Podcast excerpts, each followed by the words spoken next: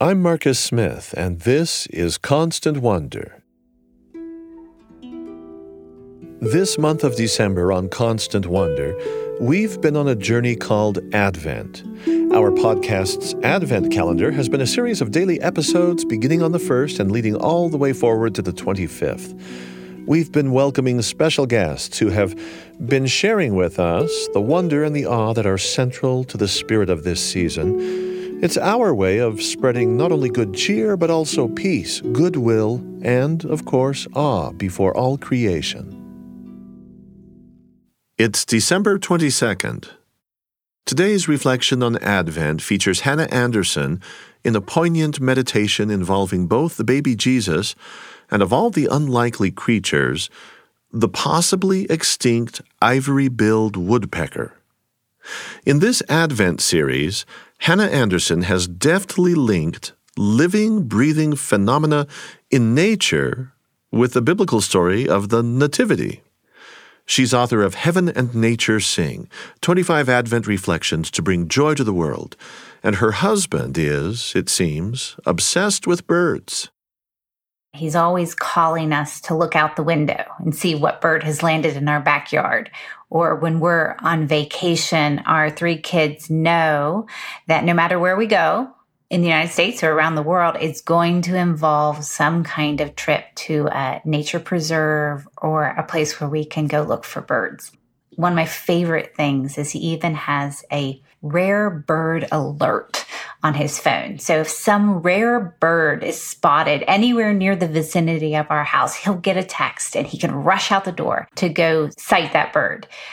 But I have to say, looking for rare birds also comes with its share of deep disappointment when you realize that some of these rare birds, they're not sightable anymore. And that came up for us this last year or so when he came home with a solemn look on his face and announced to us that it was official that the U.S. Fish and Wildlife Service was officially naming the ivory billed woodpecker extinct. And so his ability to chase after even that bird was gone. And I remember the moment because we just had this this pause and and we knew what that kind of statement meant. Now, I'll be fair, I'll be honest with everyone. I didn't know what an ivory billed woodpecker was before then.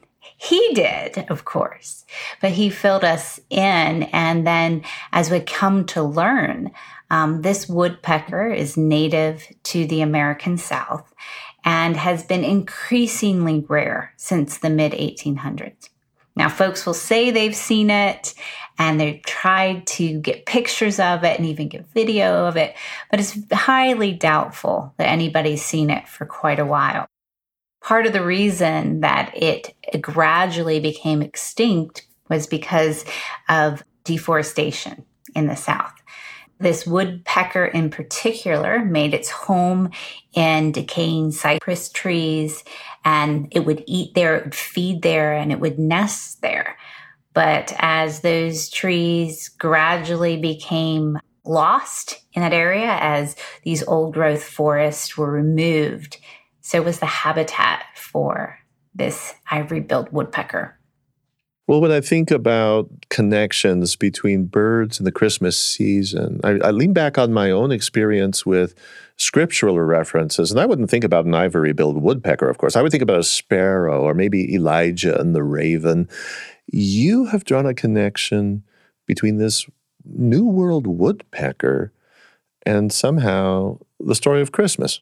Yes. And I think it was that sense that we had lost the ivory billed woodpecker because there was no longer room for it. And that's a phrase folks might recognize from the Christmas story. When the young couple came to Bethlehem, there was no room to be found for them. There was no room in the inn.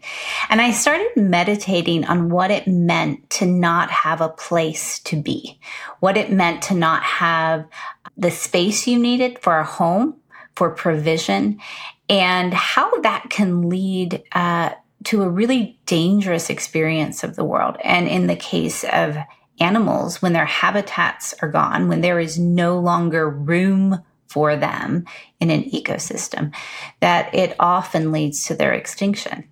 And so within the Christmas story, it brings this kind of shadow right from the beginning to say, here's a world that didn't have room. It didn't have room for a baby. It didn't have room for this couple. And I just started meditating on what that might suggest, both about our own experience of the world and how maybe there's a glimmer of hope there too. I hear you say glimmer of hope, and immediately I think about the aspect of the solstice, where the Christmas season, as we celebrate it, coincides with a time of renewal. It's not quite springtime yet, but the light starts to return. And to me, at least poetically, that connects with the, the birth of a child and new life beginning. It does because when we think of that season, particularly in the Northern Hemisphere, you're coming to darker and darker and darker and darker days until you hit that solstice. And then things start to slowly go back with more and more light. And to be able to celebrate this birth of this child that's going to bring more light to the world, more hope to the world as we um, understand it within the Christian tradition. There is also the need for the darkness to be present. And so when I read that there was no room to receive this family, I think, yeah, that's exactly the way this world is. That's not just a storytelling technique, that's truth that's how it feels sometimes, where there's not enough space for us, for the people we love. There's not enough resources, it can feel like, to go around. And so we find within this story this element of no room, and yet there was room. There was room for a child to be birthed, even if it was even in the humblest of circumstances. There was room for hope to come into the world, even when it seemed darkest.